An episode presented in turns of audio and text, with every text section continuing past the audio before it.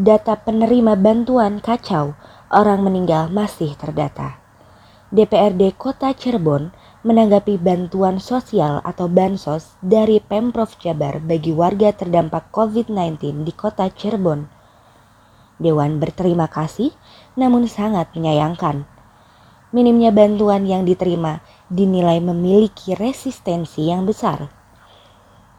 Wakil Ketua DPRD Kota Cirebon, Muhammad Handarujati Kalamullah Esos, mengungkapkan bantuan yang diusulkan sebanyak 30 ribu namun realisasinya hanya berjumlah 874.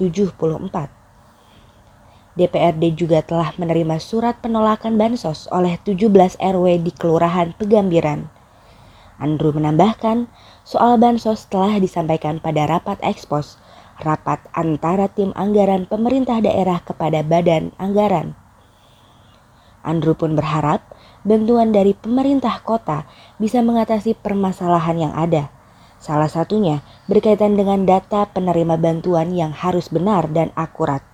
Apalagi bantuan tahap pertama, orang yang sudah meninggal masih terdaftar sebagai penerima bantuan.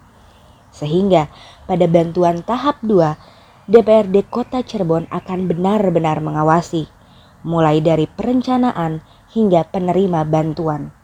DPRD juga rencananya akan kembali melakukan pembicaraan dengan Dinas Sosial Pemberdayaan Perempuan dan Anak atau DSP3A. Sementara itu, anggota Komisi 3 DPRD Kota Cirebon Dian Novitasari Eskom mengatakan pembahasan bersama DSP3A soal data akan dilakukan lebih lanjut. Ia juga heran terkait minimnya bantuan dari gubernur yang digelontorkan ke kota Cirebon.